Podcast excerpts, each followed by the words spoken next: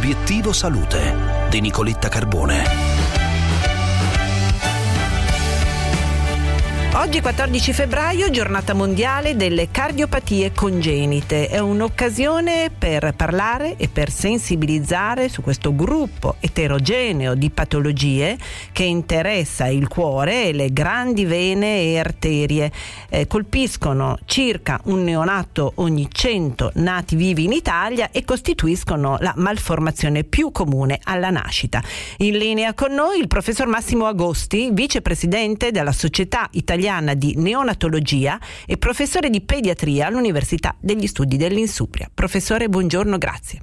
Buongiorno, buongiorno, a tutti, grazie per avermi chiamato. È una causa relativamente eh, importante di malformazioni congenite. Riconoscono delle cause ambientali e anche genetiche. Che cosa vuol dire ambientali? Ambientali vuol dire che per esempio ci possono essere delle situazioni come delle malattie materne, per esempio il diabete oppure l'eccesso di peso, l'obesità, oppure anche delle infezioni virali come il morbillo, come la varicella, come anche l'influenza e la, e la, rosolia sono malattie che se contratte in gravidanza possono determinare dei problemi da qui anche il nostro richiamo a tutte le donne in dolce attesa di eh, vaccinarsi per proteggere i propri bambini, ma poi in realtà ci possono anche essere dei deficit di assunzione di alcune sostanze come l'acido folico, alcune vitamine.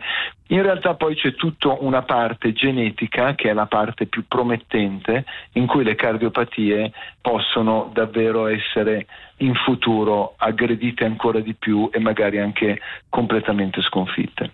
Professor Agosti, quali sono i livelli di cura attuali per questo tipo di patologia? Direi che sono piuttosto buoni perché in Italia, nei paesi occidentali, ma fermiamoci anche al nostro paese, abbiamo degli standard di, eh, di diagnosi eh, e di cura molto molto elevati. Allora innanzitutto bisogna dire, come ben diceva lei, è l'1%, un bambino su 100 può avere una cardiopatia congenita, però la prima buona notizia è che non tutte le patologie congenite cardiache sono rilevanti e importanti. Una mamma quando sente la parola cuore, grossi vasi, giustamente si preoccupa, però parte di queste patologie si autolimitano e basta eh, che siano seguite dai centri specializzati bene e vanno a posto con delle cure mediche, altre hanno bisogno di alcune cure chirurgiche, ci vuole una grossa eh, specificità che noi però in Italia